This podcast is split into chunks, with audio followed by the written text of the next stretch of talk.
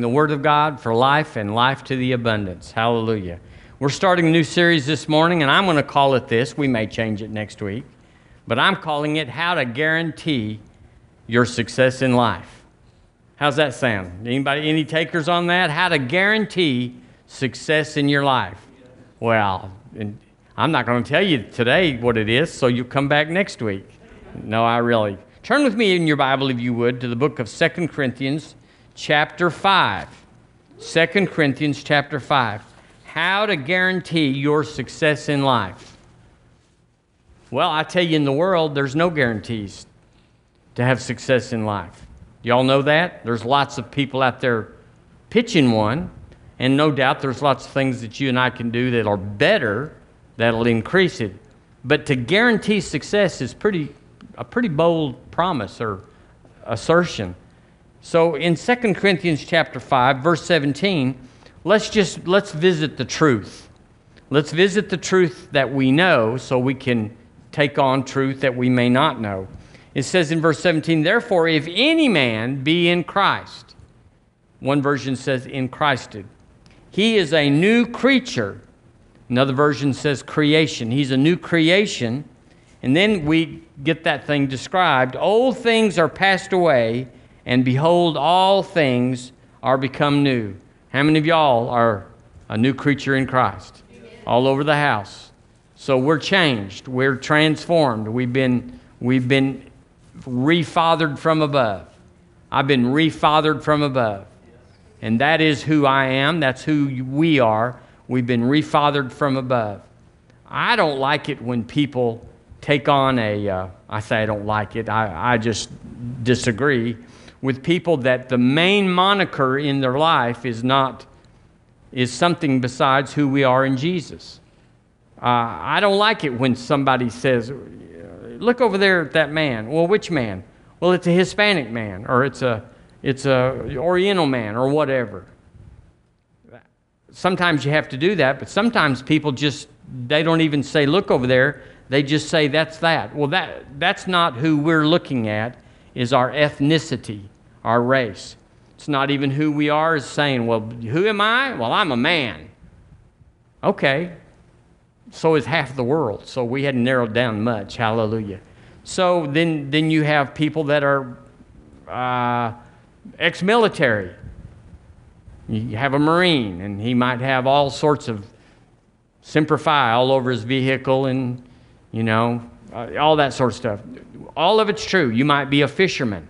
So on the back window of your truck, you got so and so bass boat or whatever. Not chiding with that, but I said, but we got we got to narrow it because none of those things will guarantee success.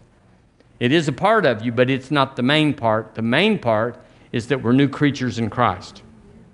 And so we got to change our perspective because if we don't see ourselves as born again and that being the most valuable asset of our being, then we're going to lean to something else. We're going to say, well, I graduated from Harvard, or, or you know, I've been around the world. There's things that are all true, but not specific to your guarantee. So we see here that, this, that there's three parts in us spirit, soul, and body. And he's talking here about the spirit, and he said the spirit part, the hidden, the hidden man of the heart, is regenerated or refathered from above the spirit man there is changed instantly, completely, and eternally. Let's get it straight here. We are, we are born again instantly. Well, where's the evidence? Well, there's not much. You don't get necessarily a tingle when you get saved. You don't get a, you don't get a rush. You don't, you know, if you ate chocolate before you got saved, you're probably going to go get a Hershey bar after you get saved. Hallelujah. So it's instant. It happens in the twinkling of an eye, the word says. It's complete. You're not, God's working on me. No, He's not. He worked on you and He's finished. There's another part of us, our soul, that needs work, but our spirit man, we are completely born again in an instant of time. Are y'all with me? Amen. And then finally, it's eternal. You don't, based on your behavior, listen to me, based on your behavior, you don't like traffic. You don't dodge in and dodge out. You're not, you know, you get on drugs, so you're going to hell. but then you start reading the Bible and you're going to heaven. It's none of that. You're either born again forever or you're lost forever. Now, Christians don't like that. Religious Christians don't like that. They want you to dip in and out of God's mercy. Well, His mercy was named Jesus, and He dipped in for us, and it was mercy, not judgment. If, you know, if He takes something away from you, then the first thing He gave you wasn't mercy, it was just recompense. It was a reward. It was a, it was a transaction. So, but in our soul, spirit, soul, and body, that would be your mind, your will, your emotions. That part of us, mostly up here. The soul part is not born again instantly. How many of y'all know it takes a while? It's a, it's, the word calls it in Romans a renovation. there's tear out day, and then there's uh, there's matching colors day, and then what kind of sink do you? It's renovation day, and we're all under renovation. No matter how far you've come, praise God, we're all under renovation, and there's no end to that. When we get raptured up, or if we go in the ground and then get taken up, we're going to be renovated until that day, or we could be. Some people quit, but we could be renovated that day. And uh, the thing about this, the soul salvation, is that I'm in charge. I decide how fast I go. If I want to read the Bible, if I want to pray, I'll go faster. If I want to forgive people, I'll go faster. If I want to learn more about the Lord, I'll go faster. But if I don't want any of those things, I'll still be born again. I'll still go to heaven. But I won't live much life down here on earth. Are, are we in sync here? Hallelujah. So I, I choose. I choose if I could be in the bed this morning. You could be in the bed this morning. Lots of people could be in the bed this morning, and they are. It's just that they're, they're weighing their own progress, and apparently they think good enough is good enough. What's the consequence if I go to church or if I stay in the bed? And they don't think there's any difference. Turn with me to Luke, if you would, the book of Luke, chapter 6. We're going somewhere with this, but you know, if we're going to guarantee your success in life, we're going to have to work some things out before we work some things in. Because obviously, people think they're good, doing good enough. They think this is all right. It, it might could be better, but uh, it's better than a lot of folks. And so they settle. In Luke chapter 6, the Lord Jesus, he starts in verse 47. 47. And he talks about life, not, not the new birth. He's talking about the part of us that chooses, the part of us that we develop or don't develop, the part that we renovate or don't renovate. There's nothing worse than the second day after demo day at your house because everything's either still in the floor and they're going to take it out or it's all gutted. You got to go to the second and the third and the 23rd day, don't we, Jonathan? Demo day is a terrible thing. I mean, it's a good thing, but it's. He said in verse 47, the Lord Jesus said, Whosoever cometh to me and heareth my sayings. So he's not talking about getting saved here, is he? And doeth them and doeth them, heareth my sayings, and doeth them, I will show you to whom he is like. So here comes a parable. Some, here comes something that the Lord said, you, you can't figure this out by those lofty words, but you can figure out what I'm going to tell you. He said, He's like a man which built a house and digged deep and laid the foundation on a rock. And when the flood rose, and when the flood rose, and when the flood rose, y'all know the flood rises. Hallelujah. Maybe a hundred year floodplain, but it, when the flood arose, the stream beat vehemently upon that house and could not uh, shake it for, it, for it was founded upon a rock. So here's the man that hears the words and doeth them. Then he compared it, and that's what a parable does. But he that heareth and doeth not, he is like a man that without a foundation built a house upon the earth. Without a foundation built a house upon the earth. Without a foundation. So the only difference here is the house is built, but, but one of them had a foundation and one did not.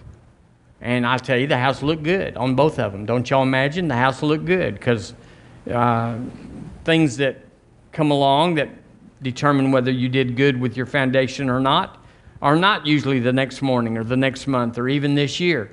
The foundationless house looked good for quite a while.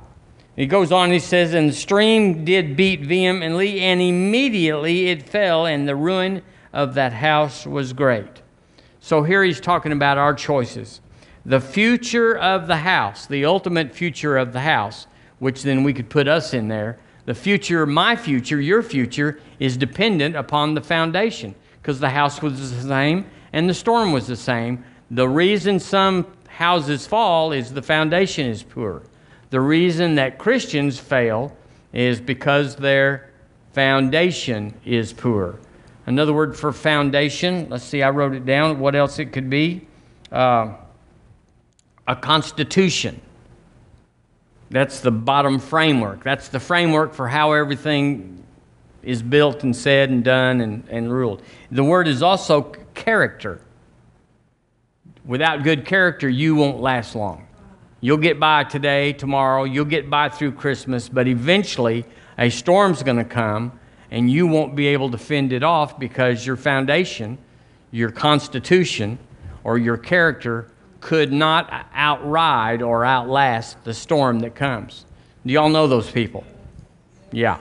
And the things that I've messed up in my life, and there's been several, none of them, none of them, you know, go to jail or pay a fine or anything. Just things that I look back and went, "Wow, that was a that was a bonehead play." Uh, it was because I had weak character. I didn't make the right decisions. I listen. I listened to people, their advice, their counsel, their so-called wisdom. I listened to them instead of reaching down inside and saying, "Lord Jesus." How do you want me to handle this? Well, it, tell you what, the Lord did not rescue me. He didn't say, I'm in control here and this isn't going to happen just because you're a bonehead. It doesn't matter. I'm going to override this and everything's going to turn out amazing. No, I went to the bottom. A so called bottom, not the bottom. I don't, these are terms. So if, you're, if the future of the house is dependent on the foundation, then our life, as it were, cannot exceed our foundation. If we have a week, a quick, gosh, it's lots of work to, to put up a foundation. I, I've opened up the Google and uh, looked at foundations for major buildings, and some of them are deep and wide. The, the Burj Khalifa and, and uh, the second tallest building, wherever it is, it, it, it uh, didn't have good dirt under it. It was, it was a long ways to bedrock. And they had to go into bedrock and drill down through the bedrock and put the, yeah, I had to put everything in bedrock because everything above that was a little shaky. Well, that's expensive. That's a lot of work. I mean, the, who would know driving by? There's a, I read about a, a, a building, a big building in San Francisco that is already sunk. This is, this is a skyscraper. It's sunk 16 inches and it's leaning 14 inches. Well, you think it's probably done? Probably not. So there's some serious foundation work there. Somebody skipped, bypassed, or just didn't know, thought they were doing it, but it didn't happen. So my life, your life, cannot exceed the foundation I put in it. I might not build on it. I might have a, a, a yeah, buddy, good foundation and not build on it, never have any profit or increase or fruit in my life. But I built this foundation, but then I just wore out. I got I, I backslid or I I just didn't do it. But for sure, even if you're Johnny on the spot and you get you a building going, but you just didn't have time or energy to put a foundation under it, the stream will beat vehemently against you and you, you will crash. Do y'all know any people that have crashed? And they say, well, that was bad luck. Or it would say, my brother in law didn't keep his word. Or they'll say, the bank foreclosed on me. Or they'll say, the market went south and the economy went loopy. Everything, everything, everything that you, they could say, this is why it happened. But the truth is that we can weather any storm. The storm beat, beat vehemently against it. We can weather every storm if our character if our foundation is right. So it doesn't matter how much of this you know. You can quote, you could quote all of Luke 6 and all of this, 1 Thessalonians 4 and, uh, and, and quote it, but not have a good foundation. And, you know, the truth is, is if you can just quote the word, you probably don't have a good foundation. I want a good foundation. It takes a lot of work. The truth is, parenting is real one sided. What do we do when we raise those little lovelies? We saw a bunch of what we call woots on the beach. Woots are about this tall and they, they, they walk, but if there's anything in the sand that's not smooth, boom, they, they face plant. We saw woots all over the place, running out in the water and their mama's going after them and everything, woots. And they'd come back up and run away from their parents and they you know, it was fun as it could be. But what's the main thing that parents do? What is not every parent, but what do we mostly do once we birth them and get them on the earth? Our whole focus is one thing to put a foundation, to put character into them. We don't teach them the math tables when they're just six weeks old. We're not trying to show them money and say, you'll need a lot of this. We, we endeavor, we, our perspective is, we're going to put something in you in this little life of yours that's not necessarily financial, not necessarily marital. We're going to put things in you that will get you through the storm, that you will be able to make good decisions. You will always be like the cat that lands on his feet. Isn't that what we do? Nobody, everybody looking around. I, I tell you, I raised two and they were the grandparents all that were always mad at us because they said ah you're beating on them and you're you're not letting them play video games or whatever we did that they didn't like. Uh, for sure they, we'd all be in the living room around christmas and one of them would smart off. We'd say would you go do this? And they'd give us a little smarty mouth. Y'all know about smarty mouth well, in most families, that's just like whatever, you know, or, or I told you, or, you know, you threaten them. But not at our house. This little part of your arm right here is real good for a parent to pick up on and just drag you to the bathroom. And you're wailing, I'm sorry, I won't do it again. Y'all pray. so nobody liked our methods. You know, we'd go in there and have a talk with them or spank them or whatever. But everybody liked how my children turned out. I mean, up to a point anyway. And that was character. And so foundations are a lot of work and, and a lot of misunderstanding. And you have to have a conviction. You can't just judge every day and say, well, I'm going to. I'm going to do what I want to today versus what the Lord wants or what, you know, whatever. Uh, so other people see us parenting and they just see construction. They just see raising them, getting them, getting them out of the first grade into the fourth grade, and out of, you know, just trying to get them moved along. But if you're pouring a foundation, you're stopping their life on everything and saying, okay, we need to have a talk about this. This is what you did. This is what you're thinking about. This is what your plans are. And we got to stop and assess your foundation, your construction. And so, what we do with our children, basically, what we want to do is build in them character for life. And it's a lot of work, I'm telling you. Because they'll always say, well, Johnny's mother let him go do it. And you know, the, the standard thing is, well, if he said jump off a cliff, would you jump off? That's standard. That's just what moms and dads know when they get that line. So we're in the character building business for those that we care. That's what a church should do. We shouldn't be wailing on sin. Everybody knows sin's bad. Everybody knows God doesn't like it. Everybody knows they shouldn't do it. Everybody, everybody knows. And just because some preacher says it's this or it's that, doesn't matter. It's what the Word says. And it is what that is, not anything else. But we, we concentrate on that instead of building character. We ought to build character that's honest, that's forthright, that's uh, got a consistency to it. It can outlast the storm. That's what we should be doing in church is taking the ultimate character, the guide for character, for foundation, for constitution. We ought to be breaking it apart and plugging it into our lives, not so that we can please God. He's already pleased. I'm born again. Are you born again? Yes. He's already so happy he's doing cartwheels in heaven. Heaven. Don't you know that looks good? Just, just see if you can get that out of your mind. Hallelujah. But it helps me. I don't like suffering. I don't like hurting. I don't like being on the other side. So I'm paying attention now. We're constructing a foundation, a base that we can build on. Say it with me that I can build on. That I can build on. That's what we're doing. Because everybody can build. Do you know anybody that didn't have a foundation and built something?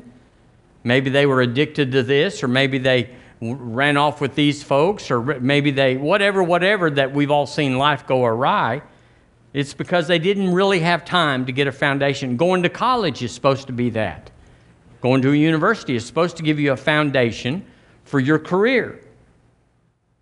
Is that right? Why, why else do we go and we get the little sheepskin that says you did it? It's so that we can show somebody else, and, and what they will say is, you have a foundation for what I need done in my company. And, and here you're saying my foundation is good, complete. Well, where's it from? Well, it's from uh, Yippee College, you know, and they may go, well, we may need more foundation than that. Amen. So if we don't excel in our foundation, our life will crumble. We're going to just stop there and just think on that. If we don't have a foundation, eventually the storm will come. What storm? Well, whatever storm that life has, and it's got a bunch of them, and it will come. So I wrote down here all breakdowns in life always come from a breakdown in character. We should have stayed married, but we didn't have the character to stay married. We should have stayed on the job, but we didn't have the character to just say, ah, no big deal. What they said to me is no big deal. We should have stayed married. We should have stayed we should have outlasted some storms that came, but the character on us, in us at that moment was overtaken by the soul, the soul that says, I ain't taking this. You're not the boss of me, and I don't have to take this.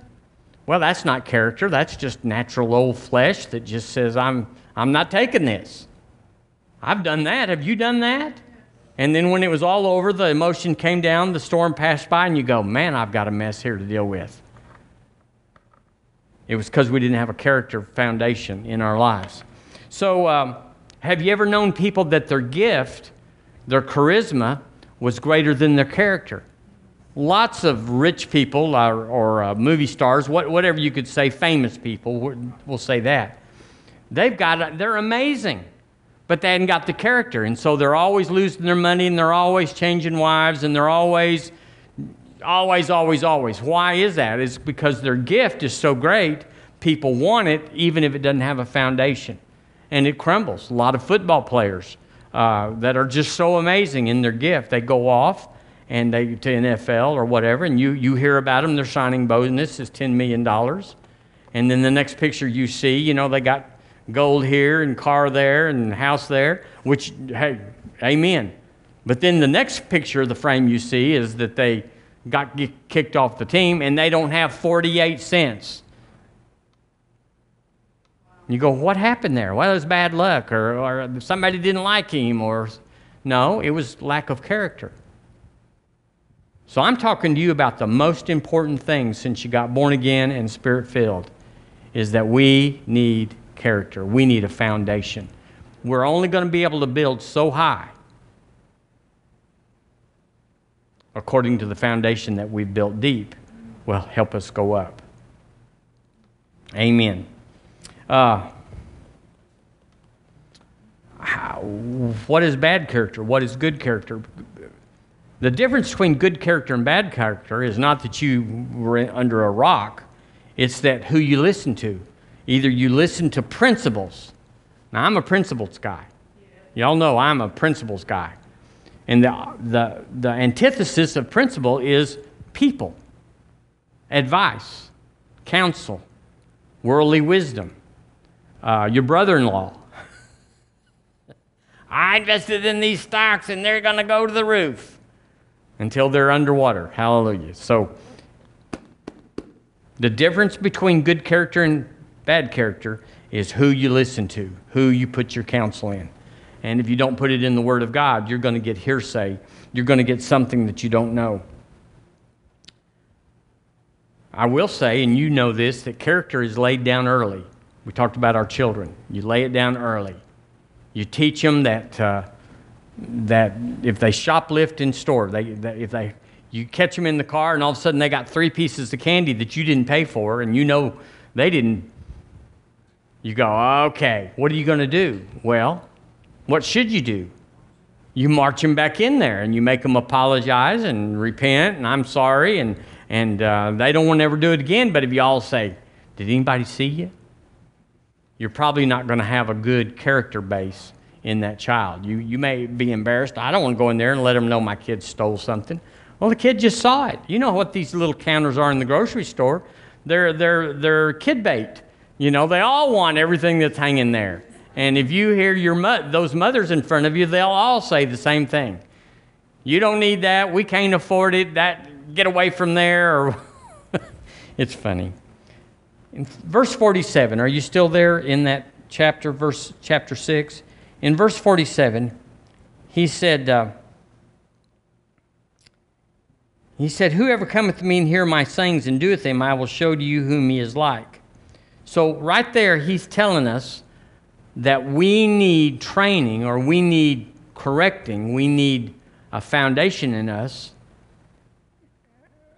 that will take us further. I read the other day, I don't know, I just read it, that teenagers or young people, until they're about 24 or 25 years old, have a part of their brain that's not consequentially oriented.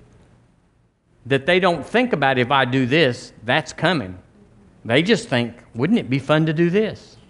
Wouldn't this be a blast to get, get the neighbor's car and joyride in it or whatever, whatever? We've all seen it, we've all done it, we've all done it. But when you turn 55, somehow a light comes on and you start saying, whew, I don't want to do that again. Well, that's the way Christians are. That's the way the religious world is. And I'll tell you, a lot of it is from the false doctrine. I will say it on tape the false doctrine that says God is in control. Because if God is in control, then there's no consequences for bad seed sown. You sow to the wind, we all know you reap the whirlwind. But God is in control just means He pays no attention to what you did, what you didn't do. Foundations are not relevant. It's all the same. We just lump everybody in together, and God just starts picking out His favorites and, and gets to everybody He can and just does this or does that, good, bad, or whatever. God's in control. And I'm telling you, it's a lie. It's, it's, it's against the principle of seed time and harvest. Why would the guy next to me that never gave, never paid attention in church, or doesn't read his Bible, whatever, why would he be relegated to God's in control in a different way that maybe you are, where you're, you're conscientious, you're, you're studious, you're, you're in the things of God? Why would it be the same? Well, it's not the same. And I'm going to tell you why.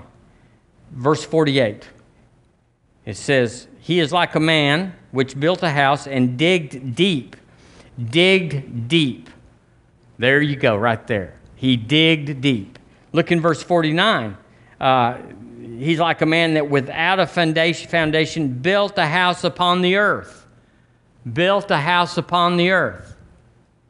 Now, that's where we probably all started. Now, there's some prodigies out there that started on a foundation early, but a lot of kids are just like, whatever.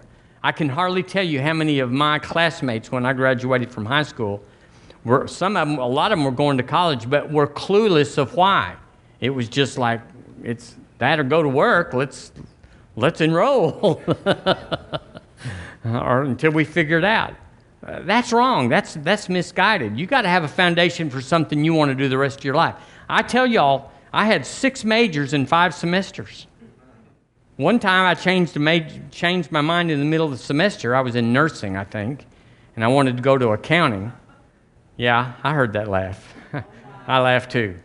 I was in biology. I was going to be a scientist. I was going to be an accountant. I was anything. But one time I changed the middle of the semester, and they said, "Well, you got to wait till the end of the semester to change." And by that time, I'd already changed again. So I had six different things, and it was bad. It was so bad. So I had no foundation of what to do with my life. I needed someone to sit me down and say, son, Here's how it works.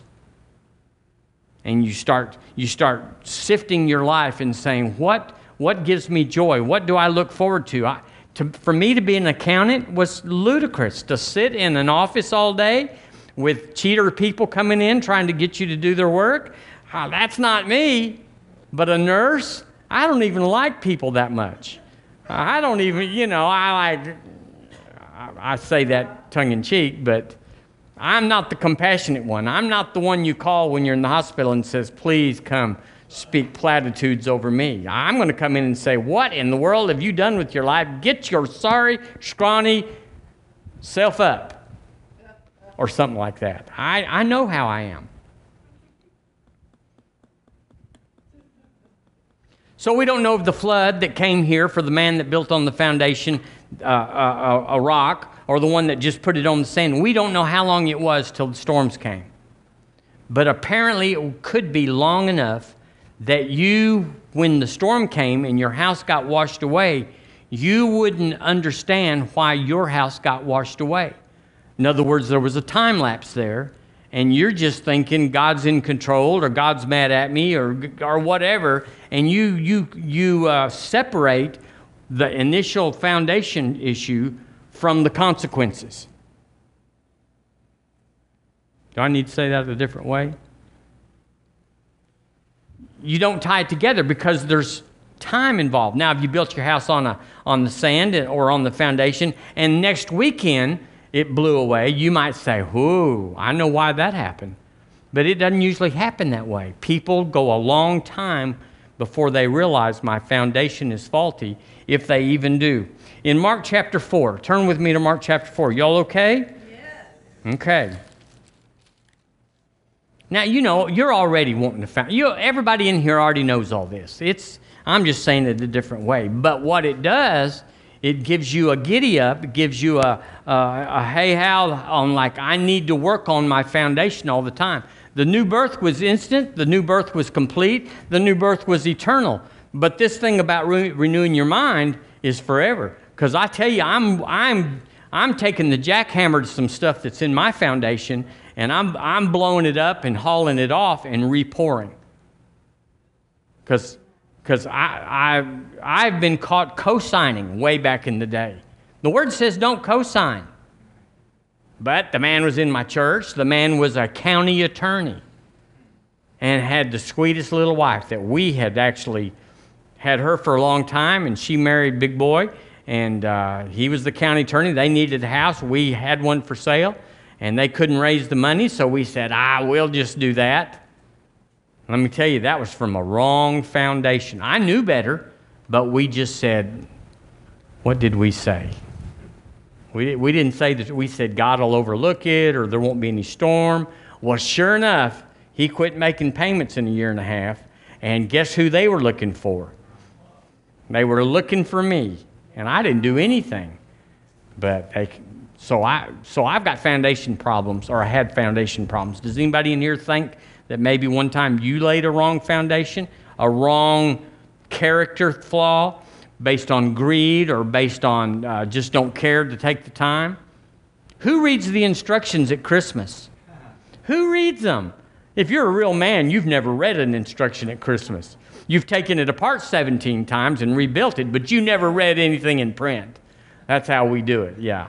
Well, that's the same thing in life. We've got to read some instructions. Mark chapter 4, verse 20 says, And these are they which are sown on good ground such as hear the word and receive it and bring forth fruit, some 30 fold, some 60, and some 100. What if that was true? What if that was true? And he said to them, Is a candle brought to be put under a bushel or under a bed, and not to be set on a candlestick? For there is nothing hid. Now listen to this verse. It's not where we're going, but along the way we could say, There is nothing hid which shall not be manifested, Neither has anything kept secret, but that it should come abroad. We say those things done in secret shall come to the light. Oh my word. I got this little secret hid. I got this little secret. No one's going to find out about it. Not according to the word. It will come up. Every criminal thinks he's got the perfect crime. If any man have ears to hear, let him hear. And he said to them, Take heed what ye hear. With what measure ye meet, or measure, it shall be measured to you, and unto you that hear shall more be given. Hadn't got time to go there. For he that hath, to him shall be given. Now, why do, the, why do people that have get more, and people that are under the bridge can't ever get a break? Right here it is. And he that hath not from him shall be taken even that which he hath. A lot of people don't think this is fair. They don't like it. They're mad. They don't think God's fair. But that's the way it is. So you got to have a have in your life. In other words, you got to pour a little foundation if you want to have a little building on it. You don't want a foundation? That's fine. You can, ha- you can, but you won't have, and that which you think you have will be taken away. No foundation means you're going back to square one. You're going to start over. Well, I don't want to spend the time doing that. I don't have time. I got to get going. When we first started preaching, everybody wanted you to preach on prosperity. It didn't matter that they didn't have a foundation to hold it. Y'all know lotto people that win the lotto in three years, they're back in debt. Inheritances are the same thing. Because you don't have a foundation to handle money, it, you can't hold it. It gets away. Well, that's what this means. But I'm going on. He said, So is the kingdom of God. Okay. What is the kingdom of God? As if a man should cast seed into the ground and should sleep and rise night and day, and the seed should spring and grow up, he knoweth not how. For the earth, here it is, for the earth bringeth forth fruit of herself. How? First the blade, it germinates, then the ear, so it has a bud, and after that, the full corn in the ear. But when the fruit is brought forth, immediately he putteth in the sickle, because the harvest is come. Let me go on. And he said, Whereunto shall we liken the kingdom of God?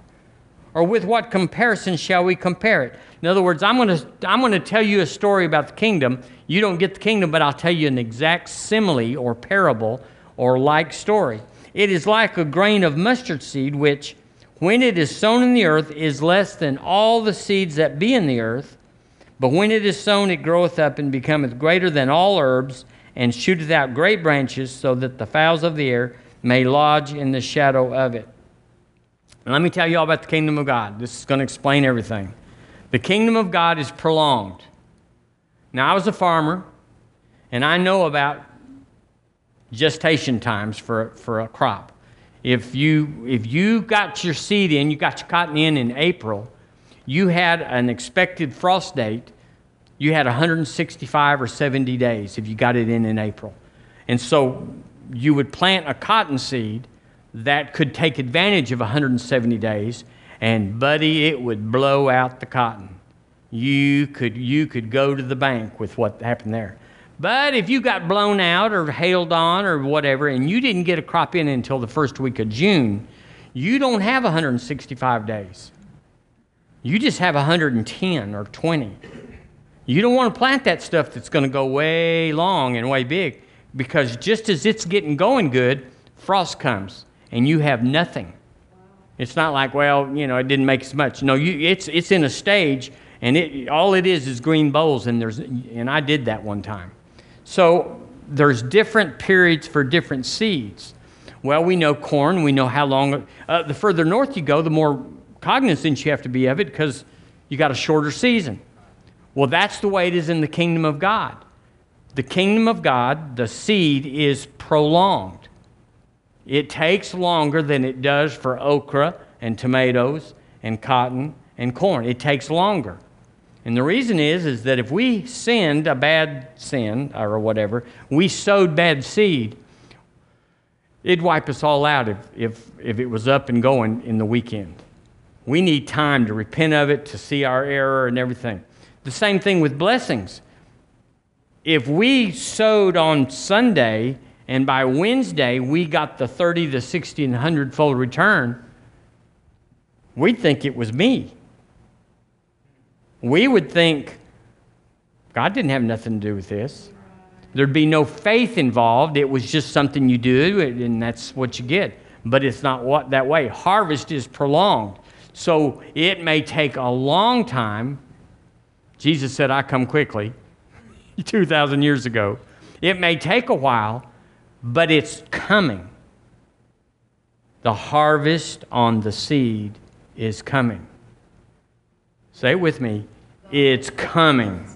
Again, it's coming. It's coming.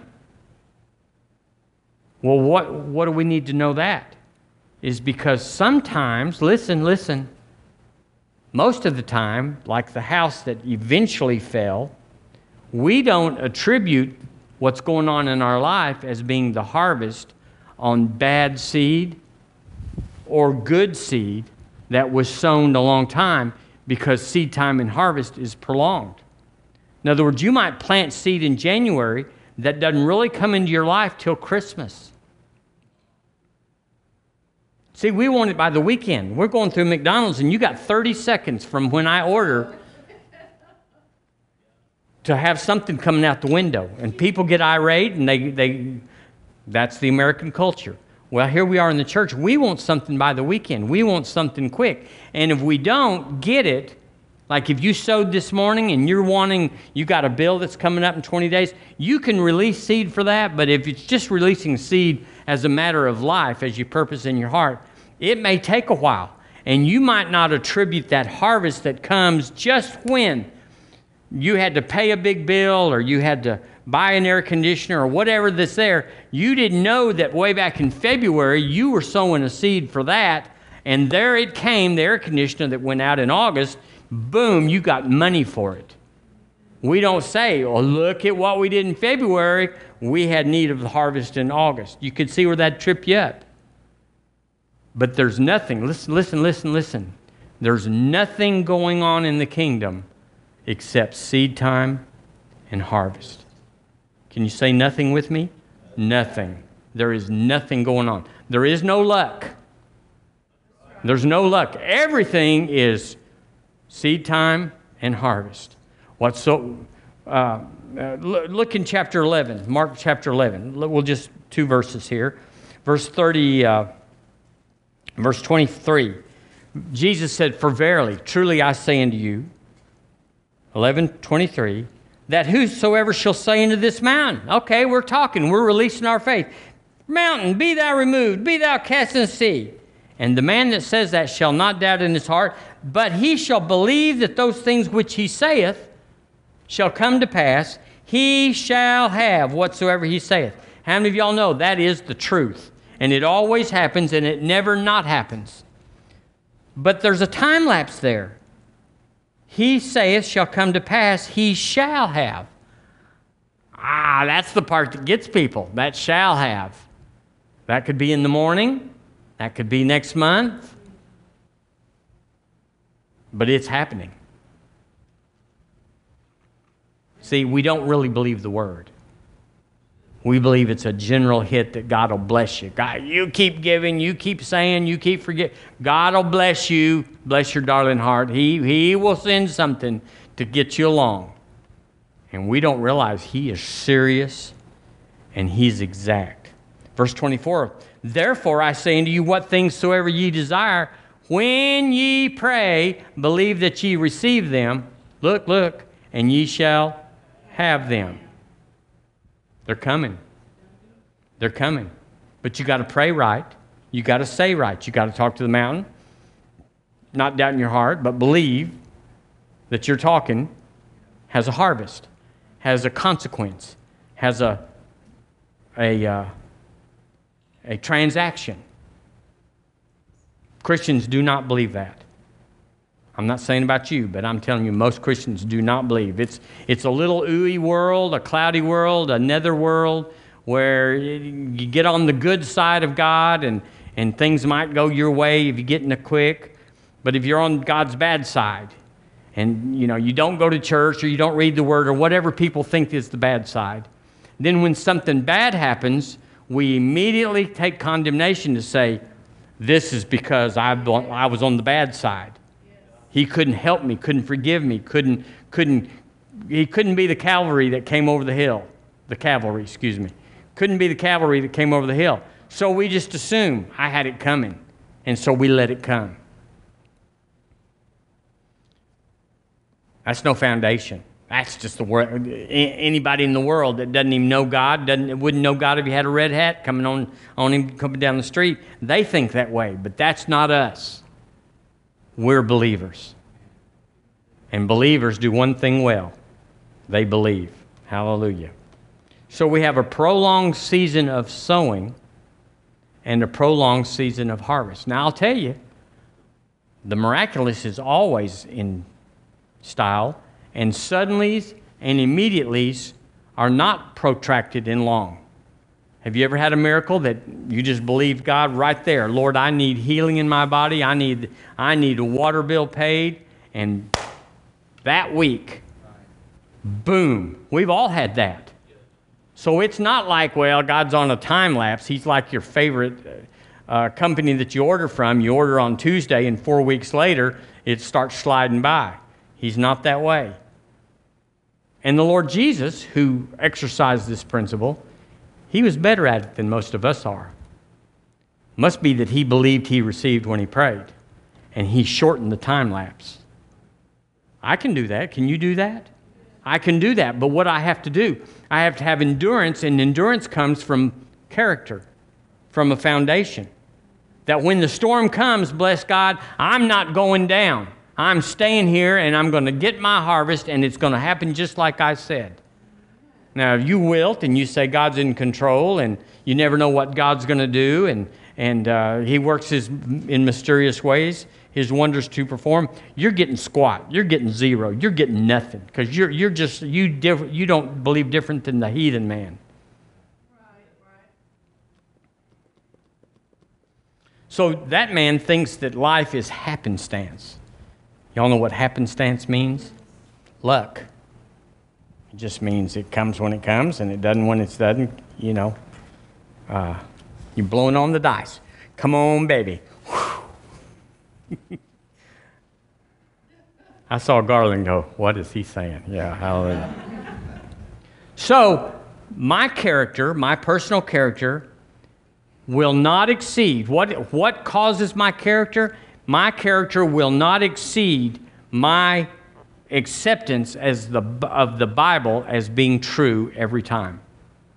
In other words, if you leave God an option to say, well, you know, God, I, I know you're busy, or I know this is a lot, or I hadn't been that good, or whatever, if, if it doesn't come through, Lord, that's okay.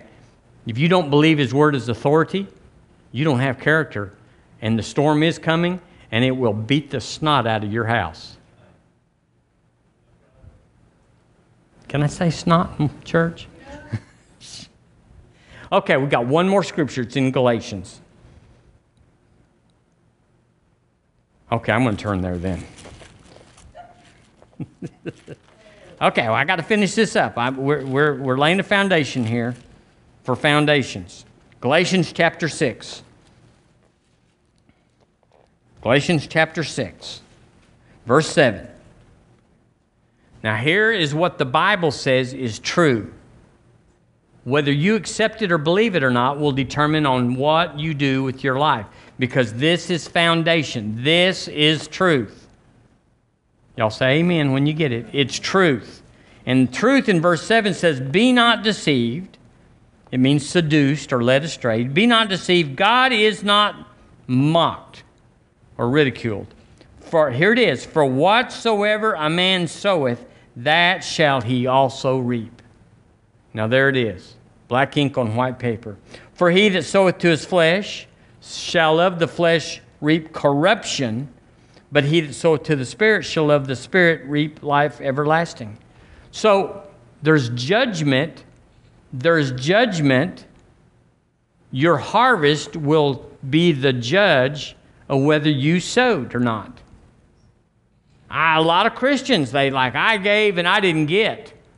You didn't give. Maybe you're like, I, I, I mess with the waitresses in a restaurant. They come up and take my order, and it's a you know it's a fifty dollar order for a group of us. And I'll ask her every time, "Do you have change for a dollar? We want a tip."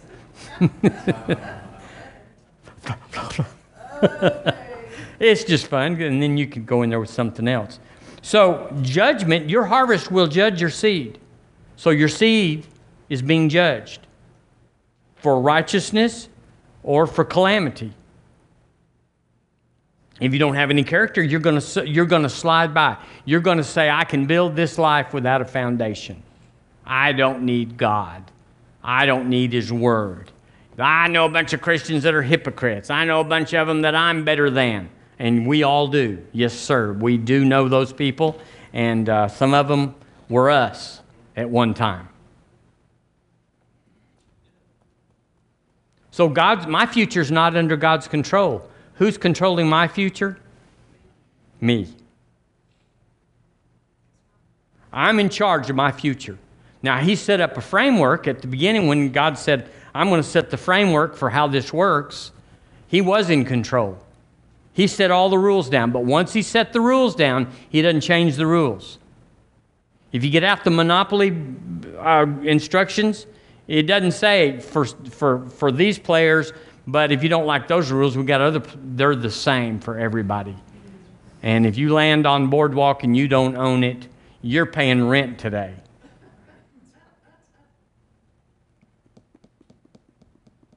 No one is exempt. Say, I'm not exempt. I'm not exempt. I'm not exempt from seed time and harvest. It doesn't matter if it's a time lapse, it's coming. Good and bad. Good seed, it's coming. Bad seed, it's coming. Now, you can dig up bad seed, you can repent of bad seed and dig it up so it's not coming.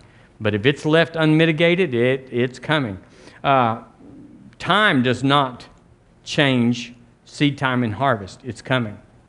And motive, like revenge. They deserved it. I gave them what they gave me, and it's okay with God. No, it's not okay. The Bible says, Vengeance is mine, saith the Lord. I will repay. That doesn't mean God's going to smack somebody. It means whatever they stole from you, God will make it up. I will repay. What you lost, what you got beat out of, what they cheated you on, I will repay. I will make it up to you. Doesn't mean he's going to go whack somebody because they done you wrong. He'd be whacking everybody. He'd be whacking on me because I've done people wrong. Some of it I knew and repented, and some I didn't. I just didn't know. I later I found out. Well, you hurt my feelers, and I didn't even know it. Now I'm going to say a statement here, and we'll we'll quit. Sowing and reaping are the governors of destiny. You have no life apart from sowing and reaping. Whether you're born again, whether you're a strong Christian, whether you love Jesus with all your heart, whether he's just kind of a thing that we got to keep him on retainer in case there really is a hell. Whatever, whatever, whatever, sowing and reaping are the governors of your destiny. Whatsoever man soweth, that shall he also reap. God is not mocked. In other words, you can't get around it. God is not ridiculed. You're like, I can do this if I want to. No, he said that's the way it is, and that is the way it is. Uh, the Amplified says God will not allow his precepts to be set aside. He inevitably deludes himself who attempts to delude God. For whatever man sows, that, this is the Amplified, that and only that is what he will reap. I like that. That and only that. So we probably need to dig up some bad seed. Y'all got any bad seed in the ground? Or you, you Y'all know what that means? You told somebody off. Just take that. Well, you're a Christian. And you were right. They were wrong. But we don't have that. We sowed something bad. And so that's somebody's going to give us that, but it may be at our job, it may be at an investment. Somebody's going to say, out of my life. It's coming. The New Living says you will always harvest what you plant. The uh, today's English says a person will reap exactly what he plants. This is getting kind of personal. The Phillips says a man's harvest in life will depend entirely upon what he sows. So if you didn't sow it, it's not coming. I'm just believing God to get me out of debt. I gave a quarter in the offering last week, and my debt's a hundred thousand.